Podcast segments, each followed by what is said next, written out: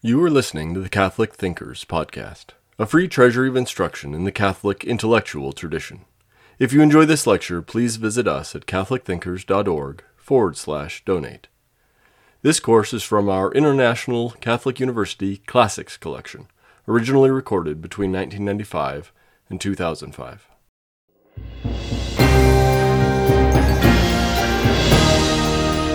As I mentioned in the previous uh, lecture, beginnings of modern liberal Protestantism can probably be dated from the early 19th century, the German theologian Friedrich Schleiermacher.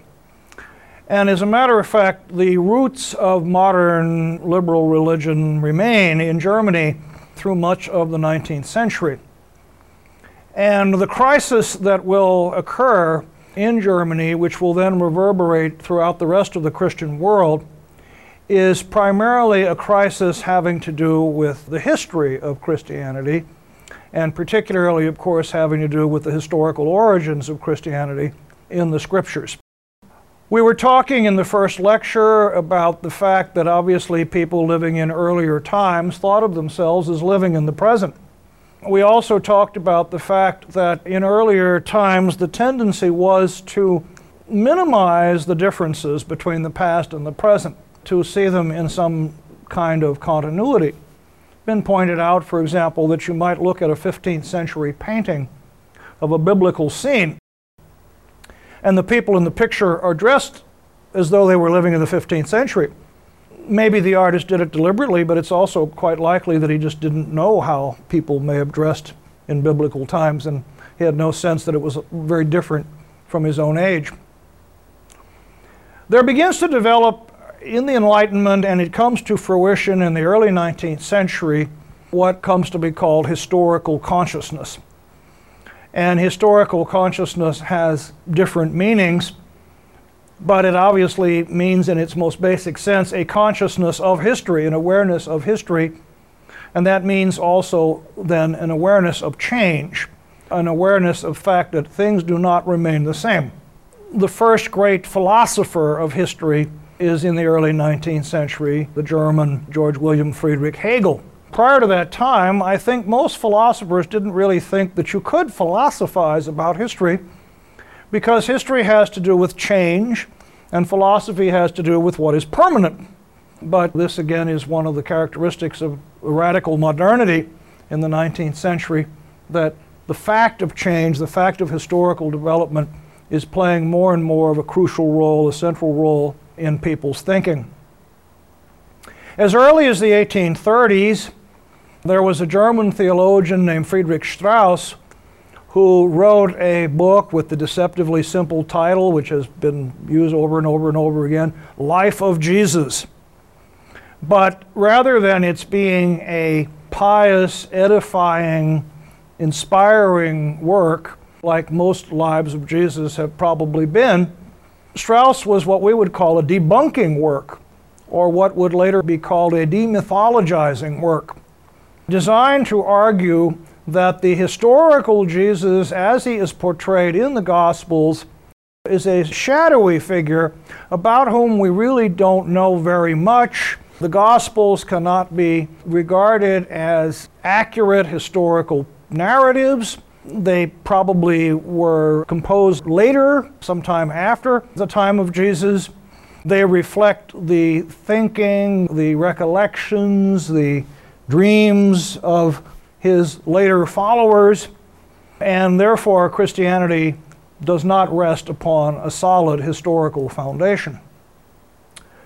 Now, this was a claim of enormous importance and a very destructive one precisely because Christianity, unlike some religions, does claim to be a historical religion. That is to say, it claims to be derived from a particular person who lived at a particular time in history, in a particular place, which can be dated quite precisely. You have the line in one of the Gospels in the 15th year of the reign of the Caesar Tiberius, the word of the Lord came to John in the desert which can be dated precisely as the year 2930. The Christian church had always claimed that the events on which it was founded had really happened. and that the incarnation, the Son of God entering the human world, becoming man, meant that the eternal Son of God entered the world of time and history. Now, there are some religions which are unhistorical and even anti historical, like Buddhism and Hinduism, which are trying to help people to escape from history. But Christianity, along with Judaism, is a great historical religion. And if one claims that its historical foundations are not there, that the historical foundations are unreliable, then the religion itself is to a very considerable extent discredited. Germany tended to lead the world in terms of scholarship and education in the course of the 19th century, for reasons too complicated to go into here. The German universities were commonly regarded as the best universities in the world. And the Germans were very much in love with the idea of science. Science was one of the great watchwords of the 19th century. We talked briefly about how that word underwent a change in the 17th century till it comes to be restricted primarily to the physical sciences. And where anything that is speculative, like theology or philosophy, ceases to be called science, that is, it ceases to be called knowledge. However, there's an attempt in the 19th century to recover the use of the word for subjects other than the physical sciences literary studies, for example, historical studies, for example, but to do so by imitating the methods of the scientists, the physical scientists, so that these other disciplines sort of surrender whatever independence they have of their own, very humbly go to school, as it were, under the physical scientists.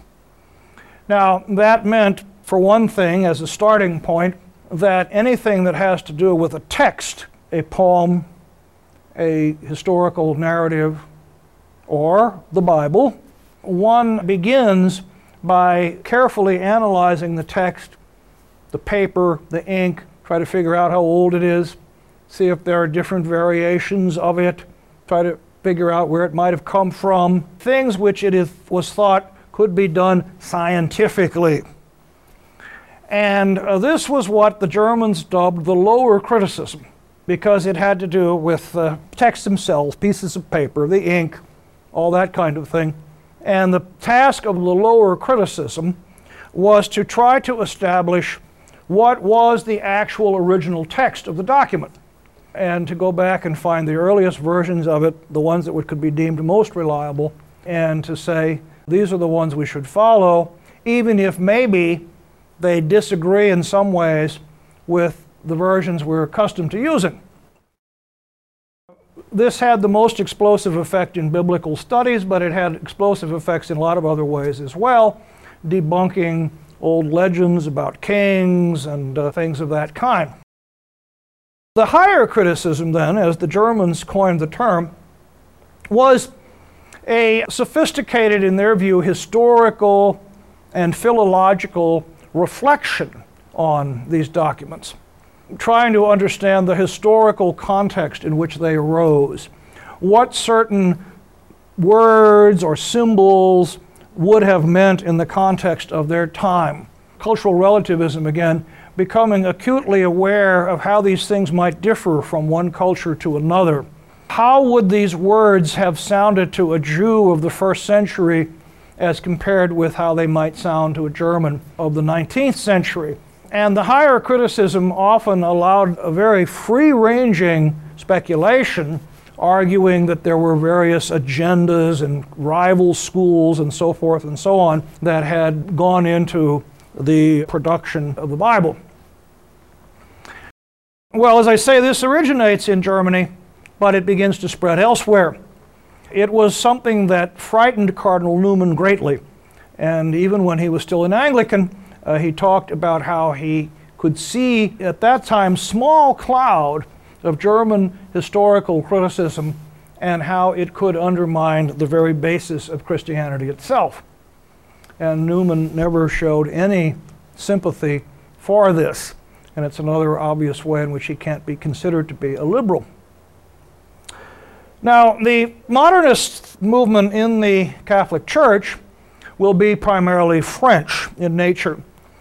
And it's been pointed out rather anomalously that although the Germans were ahead of everybody else in terms of their radical theologizing, mostly Protestants, and uh, although we had the figure of Döllinger who actually left the church, there is no German of any consequence, with one partial exception, who can be considered a real modernist or who played a significant role in the movement. And that's sort of an oddity of history which has not been altogether adequately explained. Modernism essentially begins with a French priest whose name is Alfred Loisy. Alfred Loisy had a conventional Catholic upbringing of a Frenchman of that era. His father wasn't particularly pious, but his mother was very pious. He was raised in a pious household, therefore, was very smart, decided at a fairly early age to become a priest, was sent off to the local diocesan seminary, did brilliantly, was eventually ordained, and was sent to Paris for advanced study at the Catholic Institute, which was an institute for advanced Catholic studies which had been founded in Paris because the universities were all in the hands of the secularists. But while he was there in the 1880s, Loisy went to hear lectures by a professor at the Sorbonne, the great French university, whose name was Ernest Renan. And Renan also had written a life of Jesus, in which Renan uh, essentially made many of the same points that had been made by Strauss 50 years before. Renan's life of Jesus could be seen almost in a sense as a French version of what had been going on in Germany for quite a while. Renan had himself at one time been a seminarian, but he had lost his faith and had now become a skeptic and was, for the most part, quite hostile to the church. Well, Loisy, as a young priest, was bowled over by Renan's lectures. And he concluded that the conventional view of the Bible, that it was an accurate, absolutely correct historical account of Jesus and of Jesus' life on earth and of his teachings was simply not tenable. We talked briefly about the crisis conflict between science and religion, which begins in the 17th century with the conflict over the heliocentric theory of the universe. And as we'll see, that conflict does play a role in modernism. But I think that more serious than the conflict between science and religion in explaining modernism is the conflict between history and religion. And that is to say, it's the problem of change, which, as I talked about in the previous lecture, Newman addressed himself. And it's a fundamentally simple issue, but an extraordinarily difficult one to resolve. The teachings of the church are unchanging. The church represents eternal truths. If the church did not represent eternal truths, how could it then claim to be teaching us about God, who is himself eternal and unchanging? At the same time, we recognize that if you were to take a picture of the church at various points in its history, those pictures would not be identical. What the church looked like in the 12th century is quite different from what it looked like in the second century, and what it looked like in the 19th century, quite different from what it looked like in the 13th, in a number of different ways. So, how does one deal with this? And as I say, this was the central question that Newman dealt with in his essay on the development of doctrine. And his solution, which we talked about briefly, is the one which I think most Orthodox Catholics in modern times have subscribed to. Loisy, it appears, was bowled over by what he heard from Ernest Renan, and the conclusions he drew were that the later developments of Christianity were in fact not authentic developments of what was present already in the scripture. That these later developments were essentially innovations, changes that were influenced by the historical period or the cultural period in which they occurred. I've mentioned before the idea of cultural relativism. Cultural relativism can be of two kinds. It can be what you might call horizontal, meaning cultures living side by side with one another all at the same period of time, but very different from one another. Or it could be what we might call vertical, in the sense that our ancestors are different than we are, and their culture is different from our culture. And it was the latter that preoccupied Alfred Loisy. Now, Loisy also uh, read, he did not know personally, the man who was the most influential Protestant theologian of the end of the 19th century, a German by the name of Adolf Harnack. And Adolf Harnack wrote a very influential work called The History of Dogma. And Harnack's History of Dogma was essentially, you might say, historical consciousness run wild. Harnack insisted that the official teachings of Christianity as they unfolded the Apostles' Creed, the Nicene Creed, all the great doctrinal statements that came out of the early councils of the church and so forth, the Trinity, the divinity of Christ, and so on, to say nothing of specifically Catholic things like the seven sacraments or papal authority.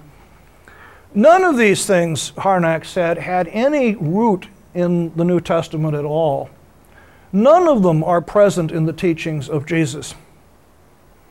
Harnack reads the New Testament and concludes that Jesus was a sort of a moral teacher. He didn't believe in the divinity of Christ, who had come to transform the world by his teaching, and who believed that he would transform the world by his teaching this is the kingdom to which Jesus so often refers in the New Testament. And that, as Harnack put it in a rather something like a quip, he said, Jesus taught the coming of the kingdom, and instead we got the church. In other words, he said, the pure spiritualized teachings of Jesus, not long after his death, became institutionalized. They became formulated in doctrines, the church organized, its followers organized themselves into an organization. And then they essentially articulated ideas that they claimed were from Jesus, but which in fact were not. And Harnack was, in a sense, an arch Protestant here, in that Luther, too, as you recall, had said the Catholic Church has gotten very far away from the New Testament, and our task is to go back to the New Testament.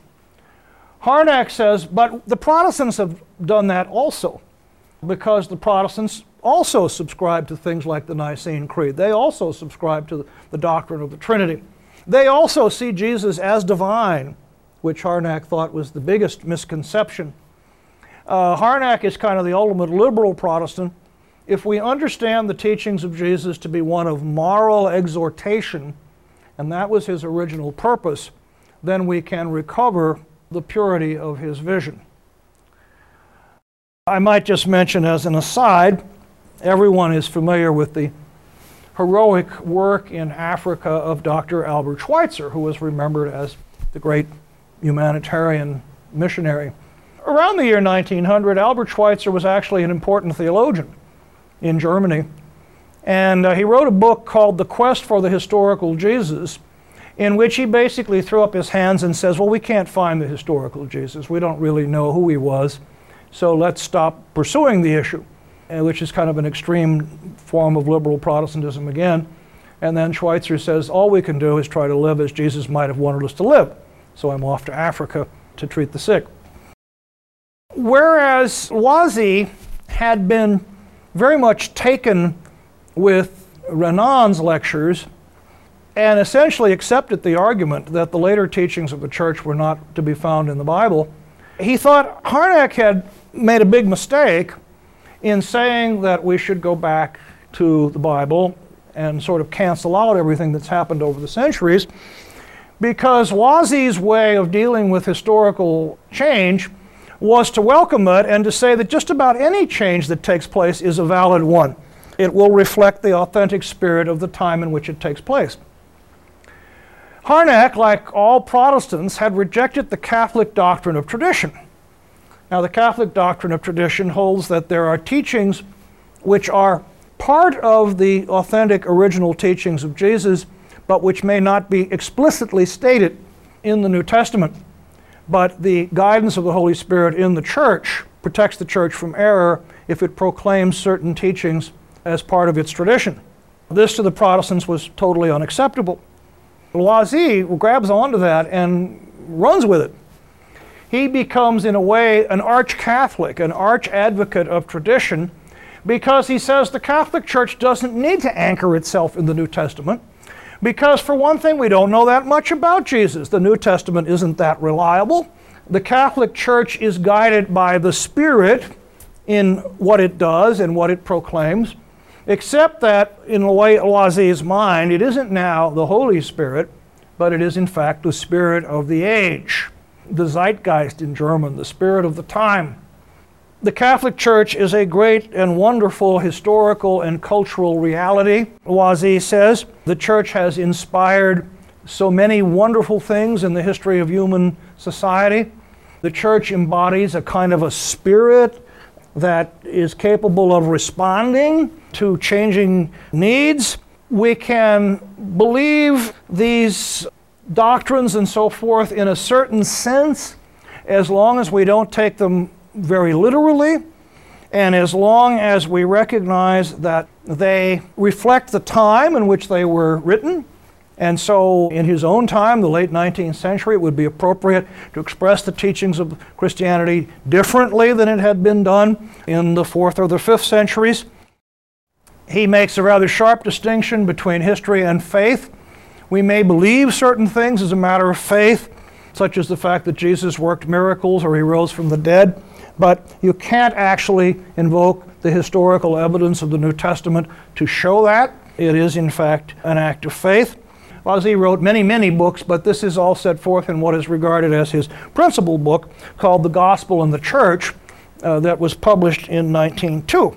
Loisy, to put it another way, becomes a kind of proponent of what will come to be called religious consciousness. We already spoke of historical consciousness. And religious consciousness is the idea that there is something fundamental in human nature that is religious. Meaning what?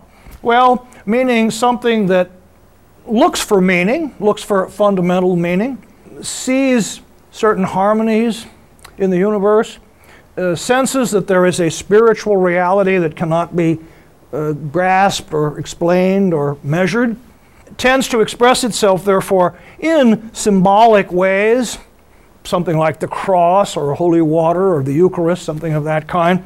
This is fundamental to human nature, and uh, the Catholic Church does it very well. But the big mistake would be in uh, taking this to be too literally, believing uh, that it was literal. Something else that was going on in France at this time, which has a peripheral effect on Loisy, but should be borne in mind as part of the context of the time, is just before the turn of the century what is called the Dreyfus Affair, in which a Jewish army officer named Alfred Dreyfus was accused of being a spy for the Germans. And he was put on trial and convicted and sent to prison.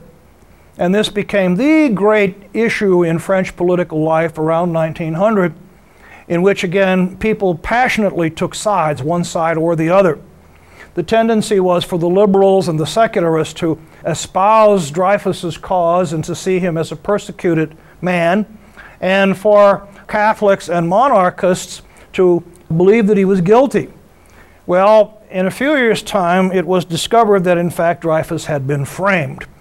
And this tended greatly to discredit the conservative people, including Catholic and monarchist, who had uh, opposed him. And this is going on in the background while Loisy is writing. Then, partly as a result of the Dreyfus case, there comes to power in 1905 a very anti clerical government, the one that I mentioned earlier, that closes down the Catholic schools and expels the religious orders from France. Now, this naturally has a tendency to sharpen once again the antagonism between Catholics and liberals and to put Loisy in a very suspicious light from the point of view of his fellow Catholics as someone who looks like he's consorting with the enemy, the skeptics, the anti clericals, at a time when it looks like the very survival of the church may be at stake. Loisy continues for a few years to function as a priest. He is dismissed from his position teaching at the Catholic Institute. He then becomes a convent chaplain and he begins to simply spend his time writing. Then, after a short time, he says he ceases to celebrate Mass. And uh, then, after the condemnation of modernism in 1907, he is condemned and he is excommunicated. He lives on until 1940. He dies in 1940 just as the Germans are invading France early in World War II. Lived at quite an advanced age.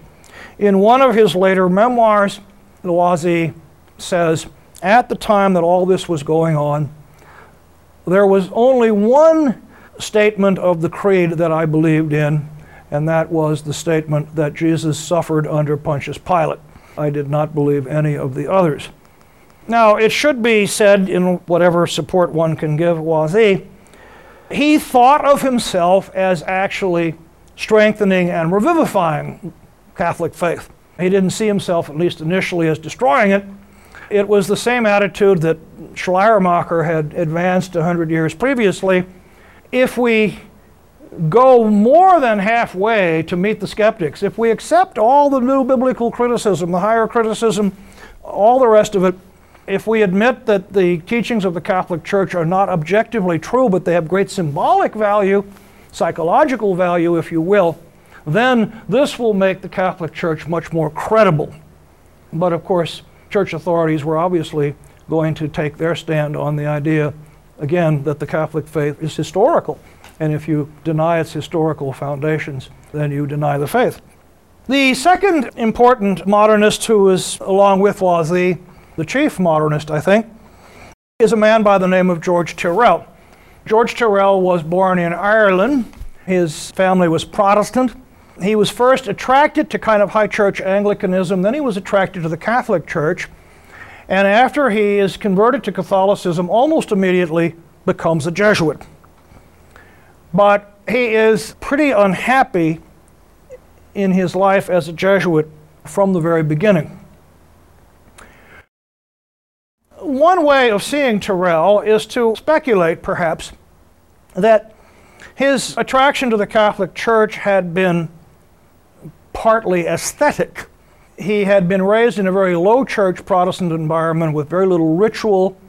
He had first been attracted to the beauty of Anglo Catholic worship, high church Anglican worship, and then from there to the Catholic Church. Although it does also seem that there was at least a brief period in his life when he considered himself to be very, very orthodox. Tyrrell had tremendous problems with Thomism, with Thomistic philosophy and theology, which had again been proclaimed by Leo XIII in 1880 as the official theology of the Catholic Church. To Tyrrell, Thomism was only abstract formulas, dry, uh, devoid of spiritual meaning, irrelevant to life. Formulas which were written down on pieces of paper, which people were asked to memorize, and yet could not in any way serve a genuine faith. And it seemed to him that everywhere you went, you were being forced to sort of conform to Thomism, which the Jesuits had pretty much adopted. It should be said, again, in fairness to Tyrrell, that there was probably some truth to this. The great revival of Thomism, although it's announced in 1880 by Leo XIII, doesn't begin to occur until some decades later. And the great figures of 20th century Thomism, like Etienne Gilson and Jacques Maritain and others, their work is still distant in the future. And uh, people like Gilson will later say that many of those who have espoused Thomism and talked about it and written about it, didn't fully understand it. And in particular, he will say later, Gilson, that the great richness and profundity of Thomism was often missed. And there is probably some truth to the idea that the Thomism to which Tyrrell was exposed was what was sometimes disparagingly called a manual Thomism, in which these formulas were written down People didn't read Thomas Aquinas himself, but they read people's redaction of him, and the depth of it was often missed. Nonetheless, one cannot explain Tyrrell as simply reacting against the inadequacies of what was available to him at the time. Tyrrell takes religious experience as the starting point.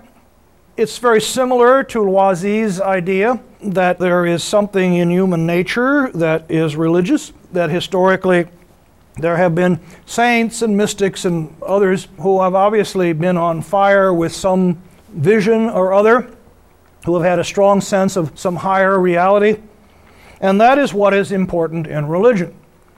And Tyrrell was extremely negative, became more and more negative towards any kind of creed, any kind of formula, which, as far as he was concerned, was an attempt to capture in a jar, so to speak, something that was alive and vital.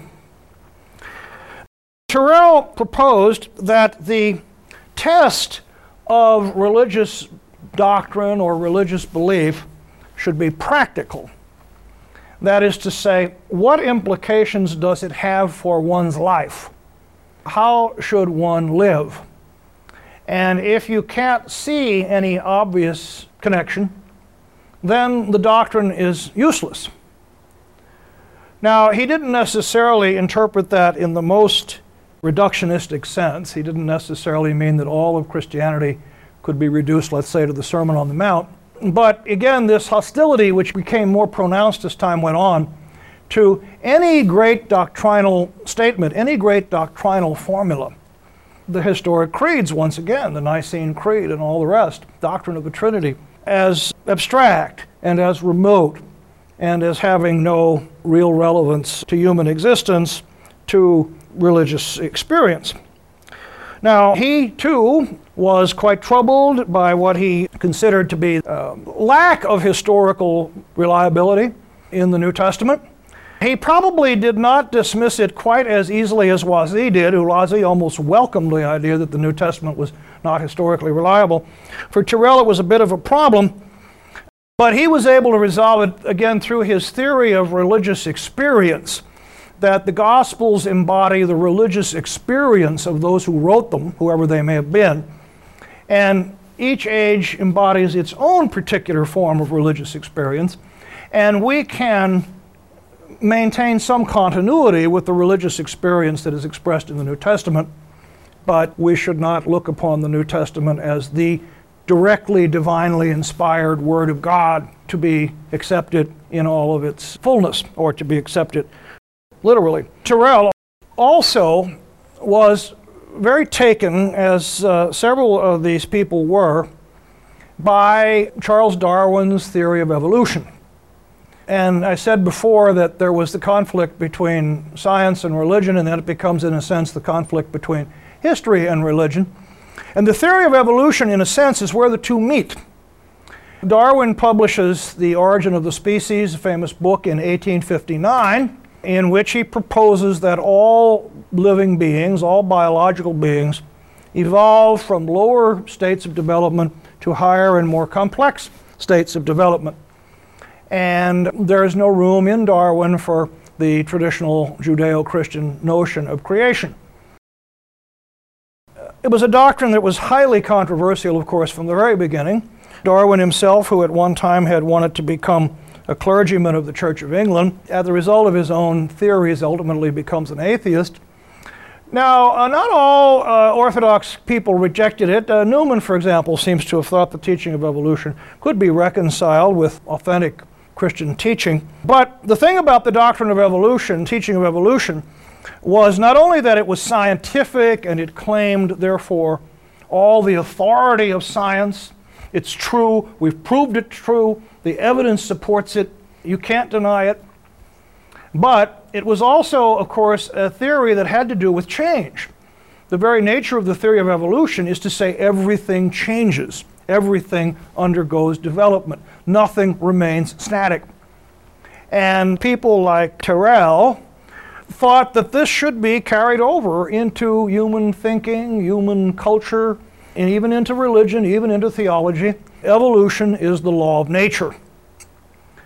Uh, there are several different issues involved here, closely related.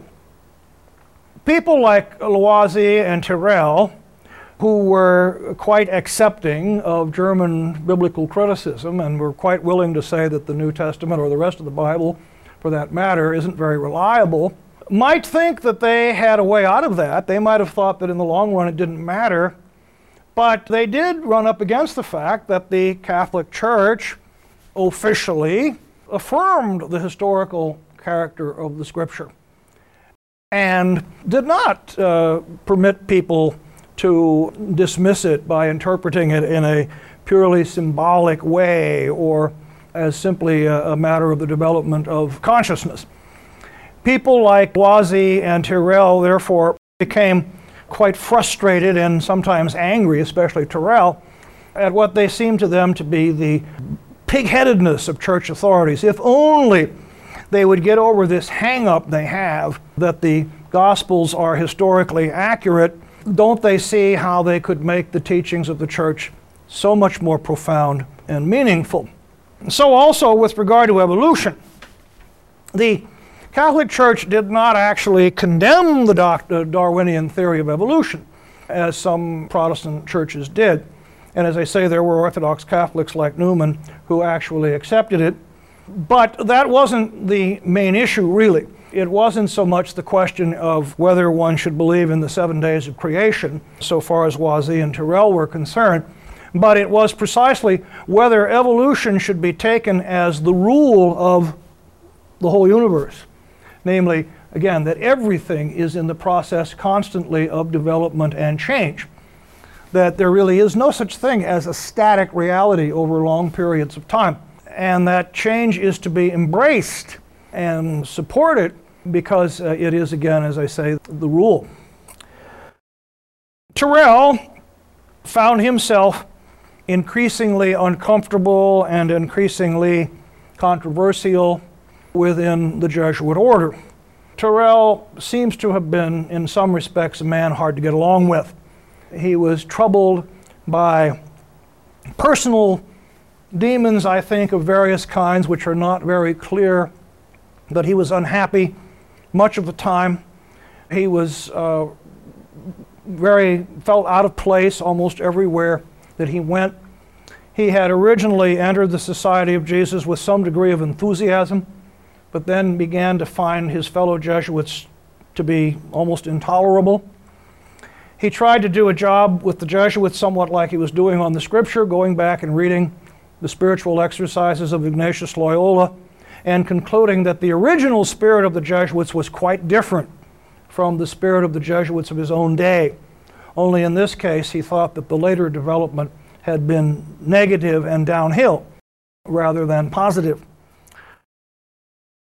Tyrrell was transferred around from one Jesuit house to another. His most important book was called Christianity at the Crossroads the title of which, of course, pretty much explains it all. And he saw the church as being in a great crisis. Well, crisis literally is a crossroads, of course. And that the church had to throw in its lot with modernity if it had any hope of surviving. In 1906, Tyrrell is dismissed from the Society of Jesus. He goes to live in a little village in England. He continues to function as a Catholic priest for another year or so, then he too is communicated in the wake of the condemnation of modernism in 1907. And whereas Loisy lives on to a very great age until 1940, Tyrrell dies in 1909, and he does not actually receive a Catholic funeral, but a priest friend of his who was French, and we'll be talking about it in the next episode, did come and say a few prayers at the grave. Loisy, at the time of his death in 1940, was totally alienated from Christianity and also had no religious service. These are, again, uh, the two pioneers of modernism and the two men whose names figure most prominently in the movement. They had some contact with one another, albeit not intimate. They influenced one another. But at the same time, they appear to be two people who had arrived at their own positions more or less independently of one another, albeit under some of the same influences, such as modern biblical criticism and the Darwinian theory of evolution. Both of them, as I've said, did not see themselves as out to destroy Christianity, but rather as wanting to strengthen it, wanting to make it more influential, getting rid of those things which are incredible to the modern mind, and especially an overabundance of literalism, and understanding that Christianity is to be approached, if you will, almost on an aesthetic basis. It's beautiful, it's inspirational, it's a marvelous vision of reality. If you stop to ask whether it's true, then you kind of destroy it. You've gotten into the wrong spirit.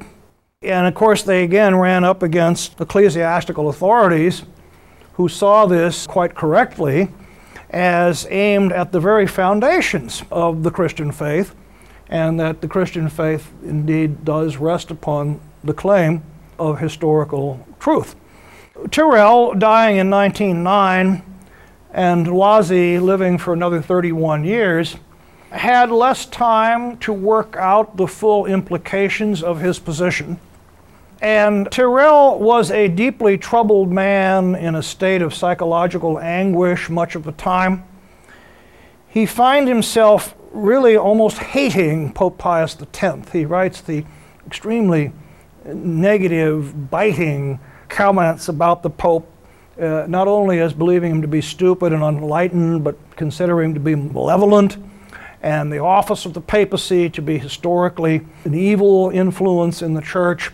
But perhaps because partly of his own personal anxieties, Tyrrell, I think, never entirely thought through some of the positions that he was espousing.